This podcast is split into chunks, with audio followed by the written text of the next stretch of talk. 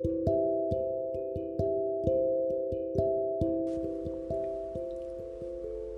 んにちは、こんばんは、エルファンです。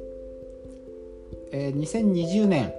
12月31日ですね。えー、大晦日を迎え迎えております。えっ、ー、と久々のポッドキャストなんですけども、やっぱりあの今日は、えー、今年のね、ことをいろいろ振り返ってお話ししておきたいと思って。久々の録音をしていますまあ今更ですけども、まあ、こんなことになりまして、えー、こんなコロナの騒ぎになりまして、えー、僕はあの3月に職場が自宅待機ということになりまして、えー、それからまあちょっと自宅待機が続き様子見様子見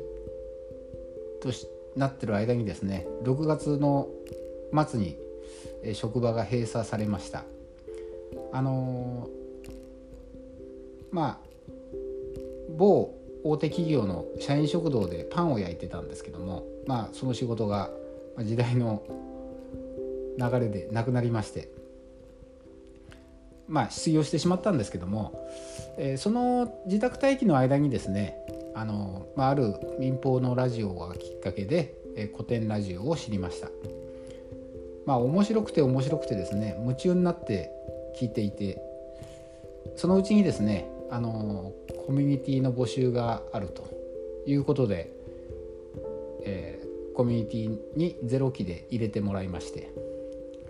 えー、そっちの方がですね職場を失ったことよりもこっちの方が僕にとっては大きなニュースでしたね今思えば。あのまあ Zoom 越しにですねいろんな人と出会いいろんな方と話してるうちにですねやっぱりこう世間が広がったというかあの黙々とですねパンを焼いてる毎日からえいろんな人からいろんな話を聞いて刺激を受けたですよねやっぱり。もちろんあの皆さんいろんな仕事をされてるんであの職種の違いでねあの話が聞けるっていうのはまあ新しい分野の人と話ができるっていうのはそれだけでも面白かったんですけどもただ皆さんがですねあのすごく勉強家だったり、えー、っとこだわりを持っていたり自分の仕事に対してビジョンを持って希望を持ってキャリアを積んでいくと、まあ、そういったですねあの前向きな姿勢にですねすごく刺激を受けました。あの振り返ってみればですねあの同じ仕事を、まあ、まあ、限られた閉鎖された空間の中でですね黙々とパンを焼いてた12年は何だったのかなっていうそういう意味ではですねやっぱり狭い世界で居心地が良くなってなんとなく安住してきた自分の12年を少し反省しました。やっぱりそんな生活の中でですねこれあんまりもう面白くないなとは思いながらもあの安定してるし、えー、思ったように仕事も進められるしまあ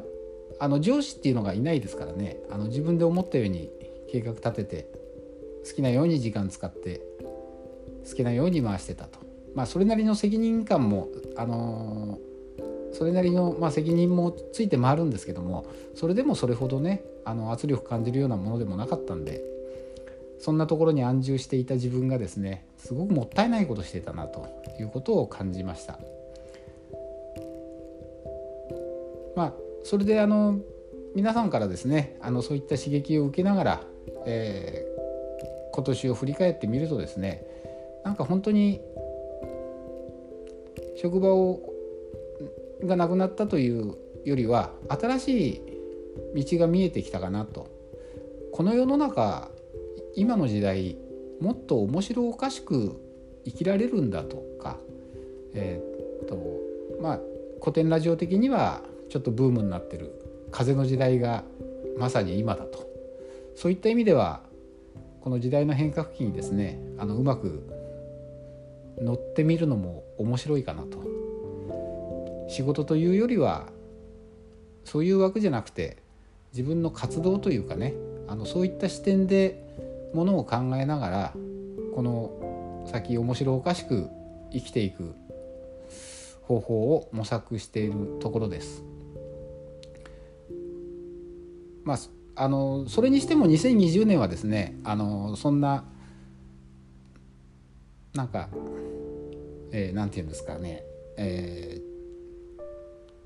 ー、日本のですね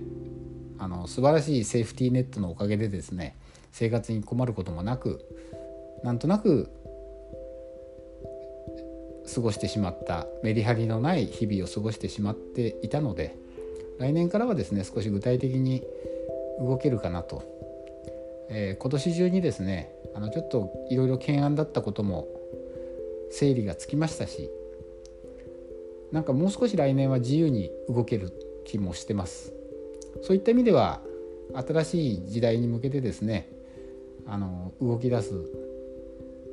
土台ができたか土台じゃないですね、えー、心づもりが、えー、定まった。という意味では2020年は僕にとってはやっぱりいい年だったなっていうふうに今思います。えー、昨日から始めたヨガもですねなんとかこれも1ヶ月30日チャレンジですから頑張って続けてですねとにかくメリハリをつけて来年を迎えたいと思っております。で今年ですねあの本当に、えー、このラジオを聴いてくださってる皆様このポッドキャストですねポッドキャストを聞いてくださってる皆様には本当にたくさん刺激をいただき本当にありがとうございました。皆さん良いお年をお迎えください。では来年。